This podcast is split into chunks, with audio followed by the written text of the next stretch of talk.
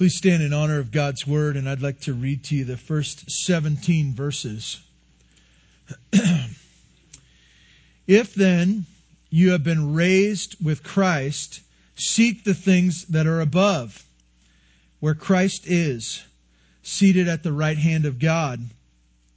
Set your minds on things that are above, not on things that are on earth. For you have died, and your life is hidden with Christ in God. When Christ, who is your life, appears, then you will also appear with him in glory. Put to death, therefore, what is earthly in you sexual immorality, impurity, passion, evil desire, covetousness, which is idolatry. And on account of these, the wrath of God is coming. In these you too once walked when you were living in them, but now you must put them all away. Anger, wrath, malice, slander, and obscene talk from your mouth.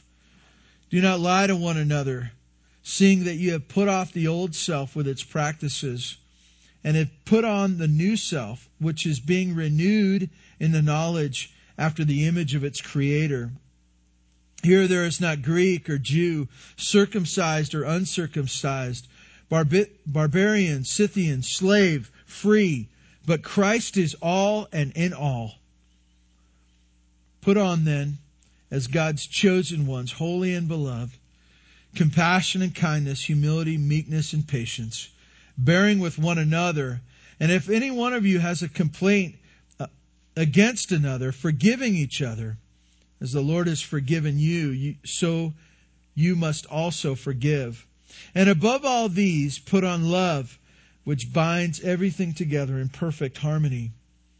And let the peace of Christ rule in your hearts, to which indeed you were called in one body, and be thankful. Let the word of Christ dwell in you richly, teaching and admonishing one another in all wisdom singing psalms and hymns and spiritual songs with thankfulness in your heart to God. And whatever you do, in word or deed, do everything in the name of the Lord Jesus, giving thanks to God the Father through him. God, we ask your blessing on our time. We ask that your Holy Spirit would teach us now. God, mark us uh, with the message of your word. Thank you for this time. In Jesus' name, amen. You may be seated.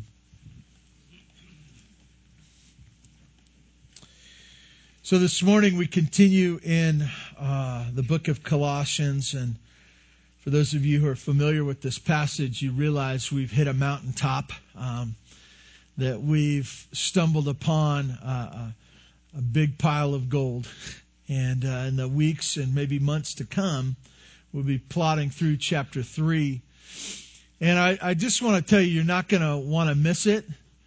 You know, I, I don't want to be that guy, uh, that guy that's, hey, stay tuned next week for the continuing saga of Colossians chapter 3.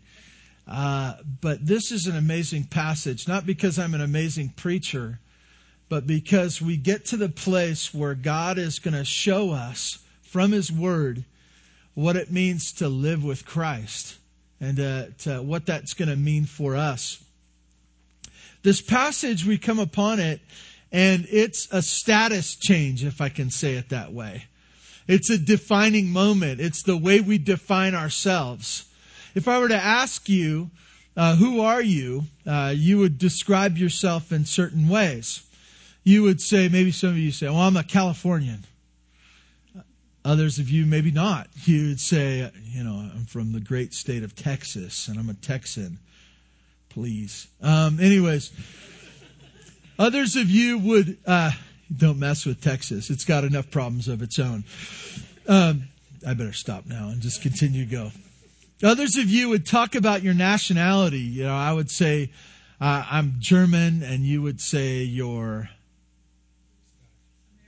American like cheese or what? You know, American cheese ain't so good. But you, yeah. Anyways, uh, I'm an American. Uh, you're Scotch. I thought that was a drink. Uh, yeah, yeah, Scotch. You know, they don't have an American drink. I'm pretty sure. Um, you think about the way we define ourselves. We define ourselves. And this passage right here that we're going to look at is one of those defining passages. It's one of those things that, uh, it, so, so we've been talking the last couple of weeks in the chapter two where it says, beware of those taking you captive through empty philosophies and uh, teachings. And then last week we looked at a passage that says, don't trust in a bunch of rules, a bunch of do's and do nots and, and these lists of things. It's kind of paint by numbers. How, you know what paint by numbers is, right? Paint by numbers was made for little boys. I just want to tell you that. Because little boys, what they do, and I have some experience with this personally as well as in my own household, they grab the brown. They grab the brown, and when you color, you just go, done. You know, and girls have a little bit more creativity. I'm a non creative person. And so the idea of painting by numbers is really great. You know, you just, number six is blue. You get the blue and you fill in all that. It's simple.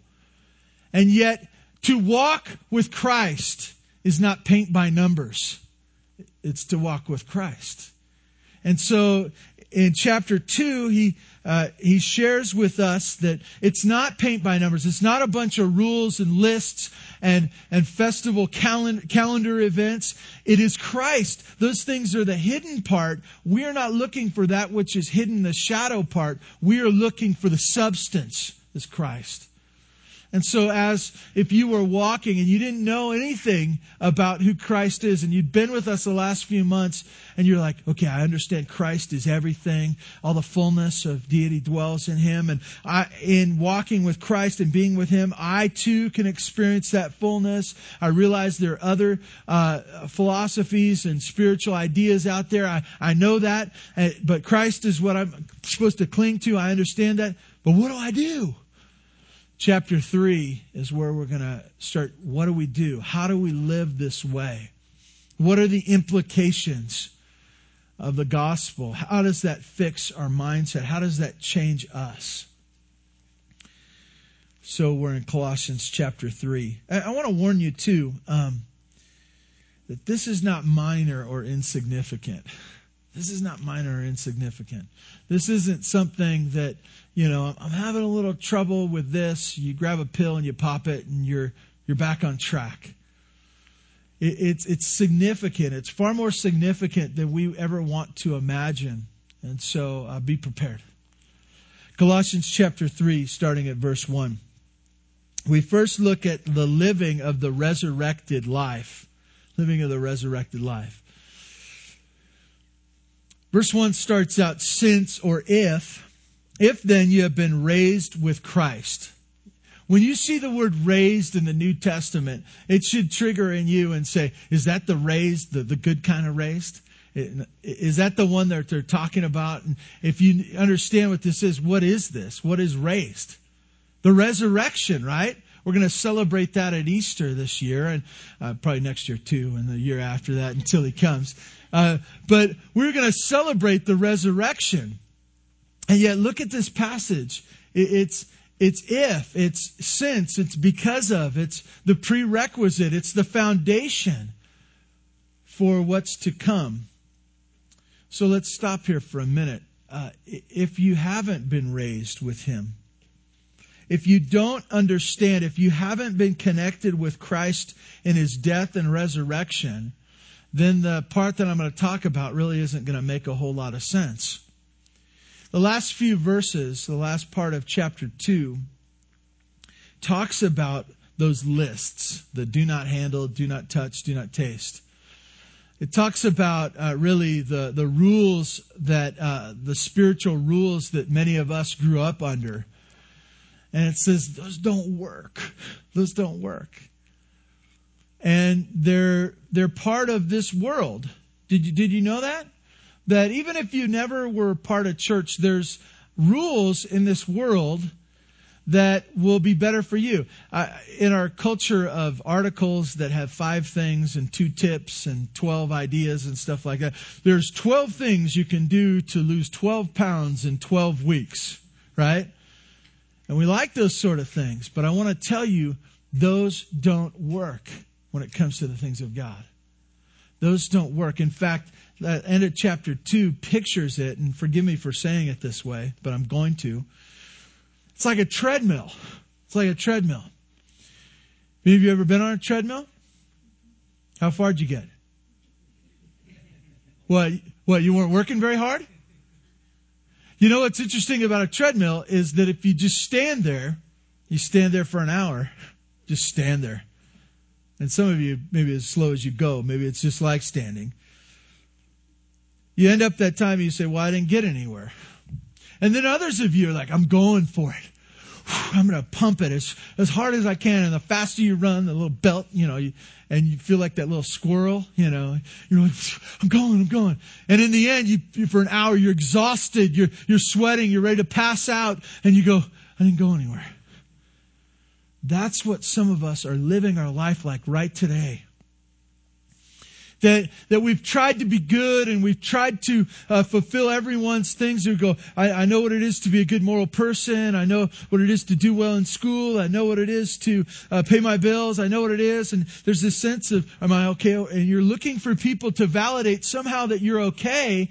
And it's like this treadmill. And at the end, you realize you're like, I'm exhausted. And I still am not at the place with God where I need to be. I still don't feel right with Him. That's because the only way that we can be right with Him is through Jesus and what He did on the cross, His death and resurrection. And so before we go any further, I just want to tell you hop off that treadmill. Hop off that treadmill. That spiritual treadmill of trying to be good. Jesus wants you to come be with Him. He wants you to identify with His death and resurrection not with your own good works. So that's where we start this morning in verse 1. If then you have been raised with Christ, seek the things that are above. Seek the things that are above. He, he says, you know about what it is to be down here, right? You know what it is to, to follow the five rules or the 12 steps or the uh, 15 ideas or whatever. You know what it is to live life spiritually down here. If you've been raised with Christ, if you have relationship with Him, seek the things above. Seek the things above what's happening here in this passage is super important for us to see. He turns us, he, he turns us from down here to up there. Seek the things that are above. Why? Why? Because the things down here didn't work. They, they didn't work. They, they were that treadmill. They were exhausting and unproductive. There were a sense of getting nowhere fast. I saw, uh, I saw a sign that I can't get out of my mind. It says, drink coffee, do stupid things faster and with more endurance.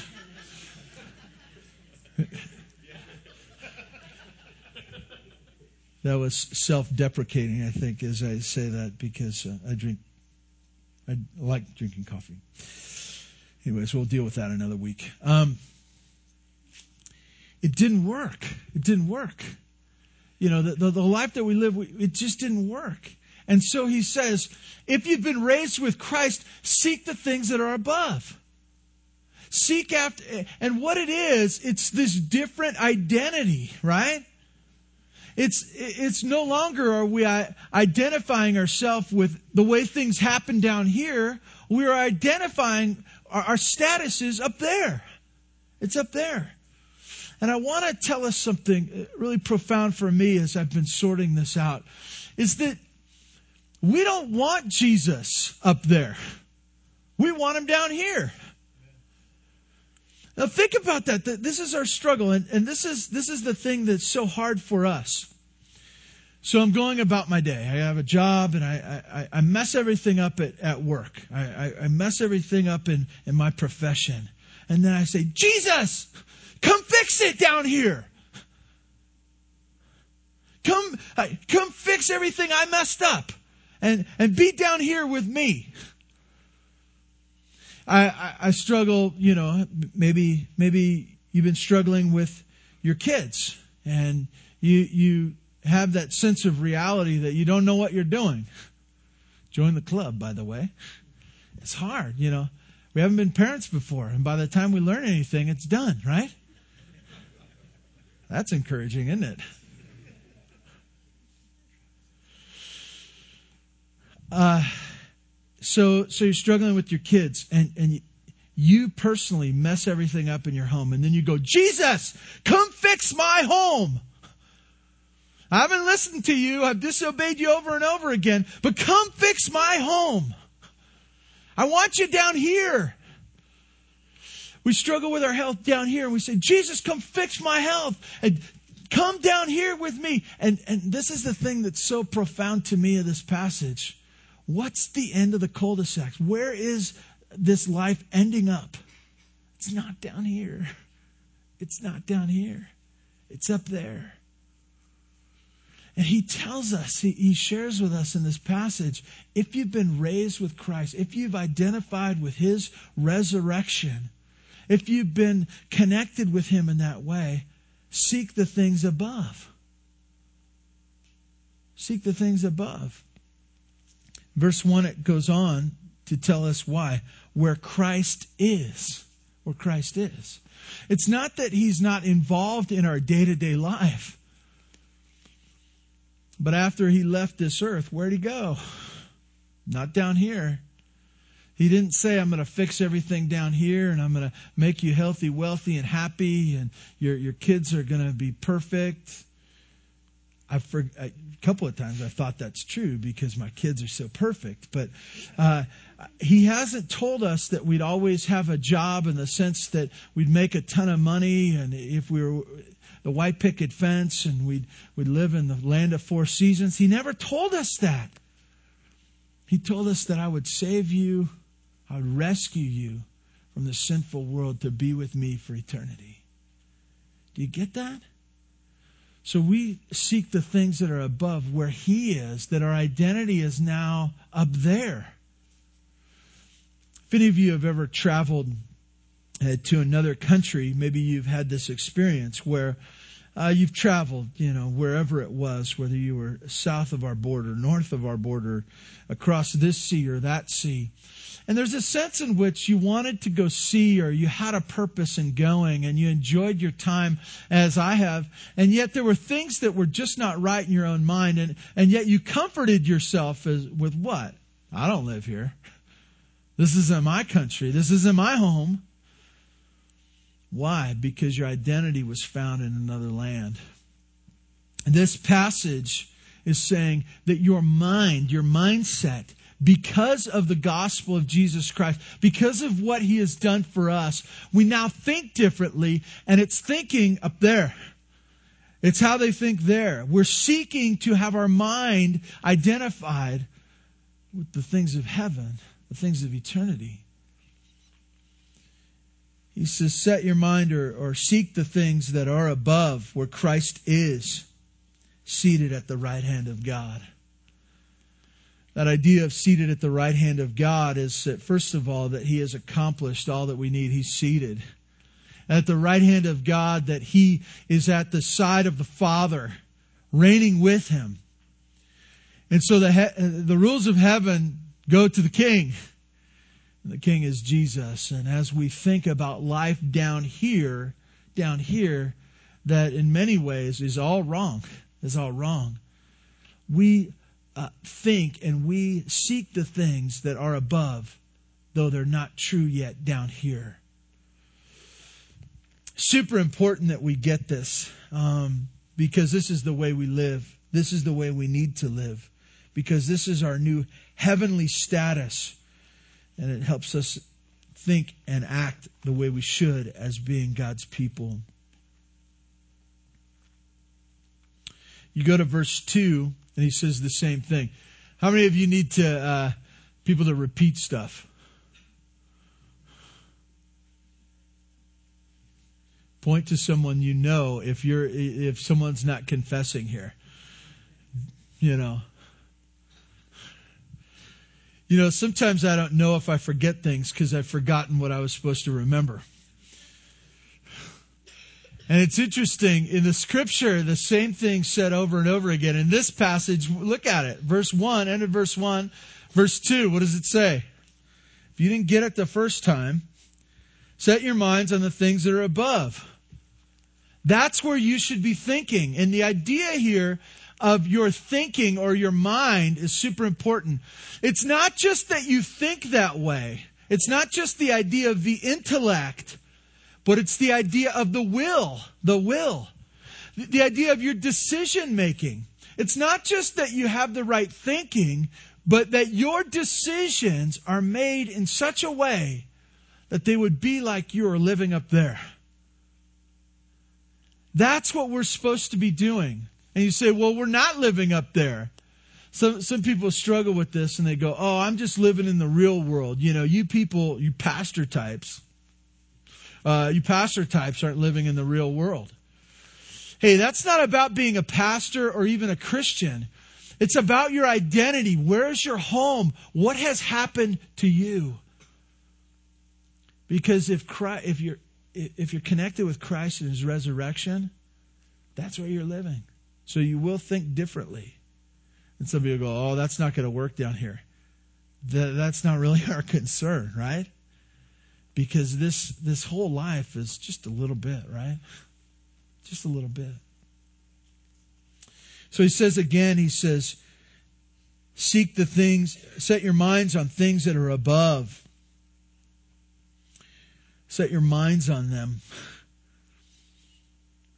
I want to ask you, um, where's your mind been lately? Where's your mind been lately? Have you think about the the things that dog your feet, the things that uh, drag you down day in and day out? How have you been thinking about them? Have you been thinking like everybody else thinks down here? You've been thinking about your past, your upbringing, and uh, the way your neighbor thinks, or the way your your friends think, or whatever, and you've said, "I'm going to go by their rules." Have you looked to some religious association that you have? You know, I'm a this or I'm a that. And if you said, well, this is what they think about this, and so this is what I'm going to think about this, and I'm going to worry about their rules and everything that's going on. And, and what I'm asking you is, are you thinking about stuff down here? You, have you set your mind on the things above? Have you looked at the problems in your life through the lens of heaven? Or are you looking through the lens of some five tips or ten traps? Do you see how freeing this message is? Do, you see how freeing it is? It, it I want to even say it's simple. It's about where your identity comes from, how you define yourself.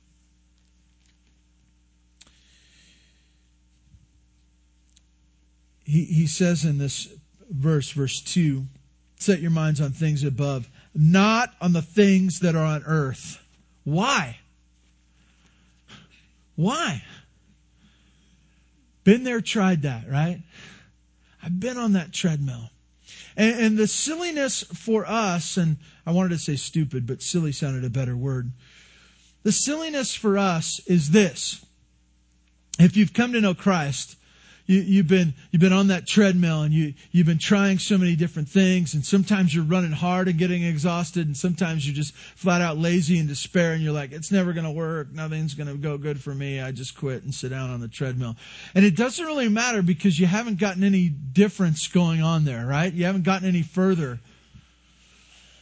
And and so so that's what the earth is. And so he says don't go back to that don't go back to that. You, God saved you from that treadmill sort of living, and you say, He saved me from my sins. I'm with Him. It's great. And then you say, So what do I do now? Hop back on the treadmill. No! He says, Set your minds on things above, not on this earthly junk, not go back to all these things. It's important. It's important for us to think with our new identity in mind, with our new status. Worldly methods cannot do what Christ can do for you. Worldly methods will not work. We look at verse 3 For you have died. For you have died. Do you know about death? Have you had a loved one who you've gotten the phone call and you say, so and so has died? Do you know about what it means to someone says, you know, they, they didn't make it? There's a finality to that, isn't there? There's a sense of despair and, and giving up, and it's meant to be such in this passage. Some of you have already cheated and you've gone ahead. For you died. For you died. It goes on to say, verse 3 For you have died, and your life is hidden with Christ. Wait, I thought I died, and now you're talking about life. This is so great. Please stick with me. I'm going to get confusing here. So, if you look back to chapter 2, what's the big problem in our life in chapter 2? Well, if you look at verse 13, it says, You are dead in your trespasses. The idea of trespasses being sins, the things that you have gone outside of what God has uh, called you to obey. And he says, You were dead in your trespasses and sins. And then it says in chapter 3, You died. You died. He said, Well, there's too much death going on here. This is so great. What did you die to? What did you die to? You died to the death. You died to the dead life. Okay? You quit. You died to that life that was, was not worth it, that you weren't getting any place anyway, anywheres. I can't even say it. You died to the death kind of life. You've left it behind. You buried it. It's gone. And why is that great? Why is that great?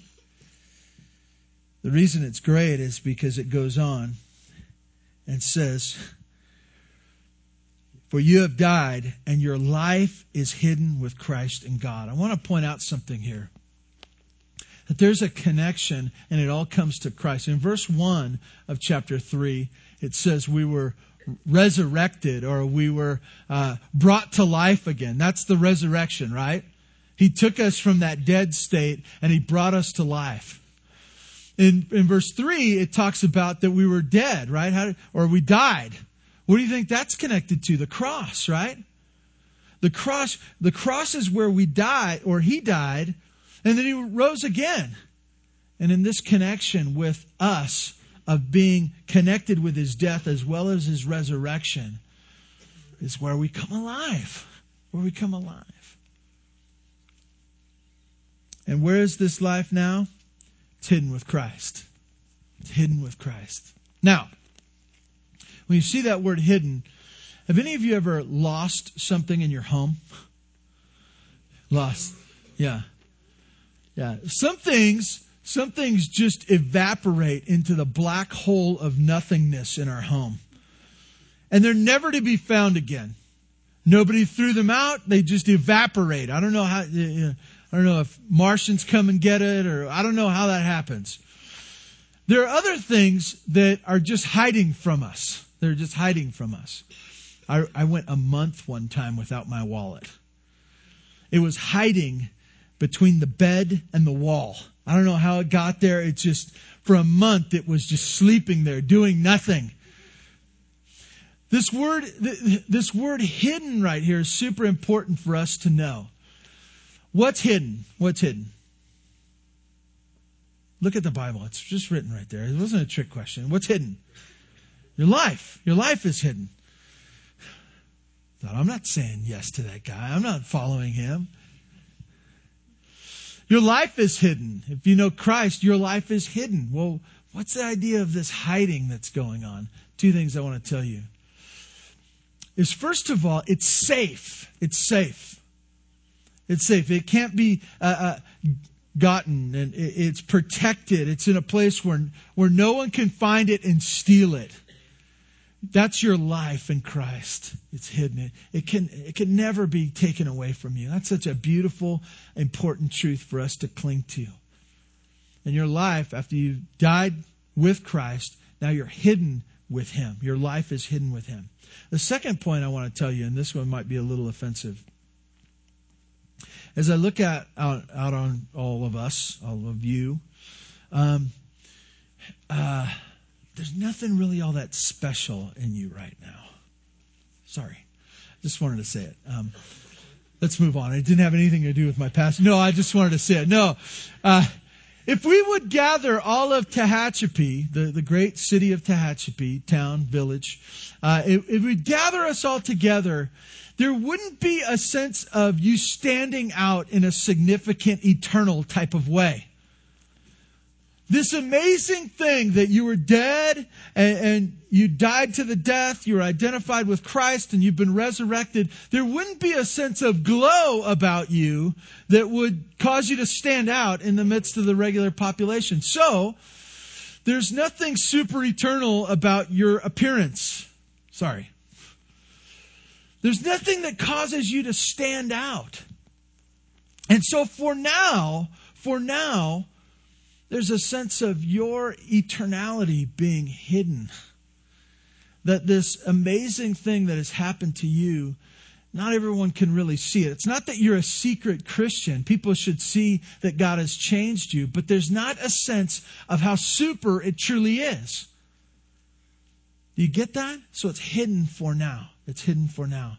And how's it hidden? And where is it hidden? It's hidden in Christ. Hidden in Christ.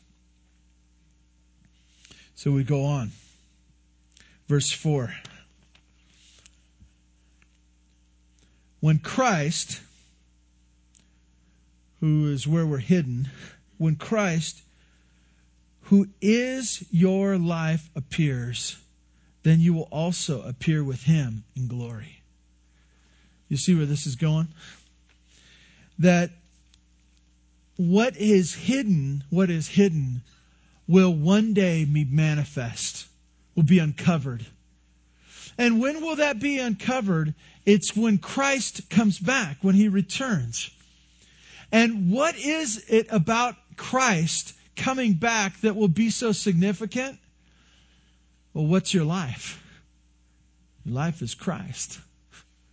When Christ, who is your life, who is your life, appears, then we will be with him or appear with him in glory. Do you get that amazing picture? You were dead. You, you, you're dead in your sins, but now you died to the dead way of living. And as Christ died, you, you identified with his death, but you also identified with his resurrection. He brought you into life. And not just that it was life, but that he brings you into glorification. Glorification. Because our life is in him and He is our life.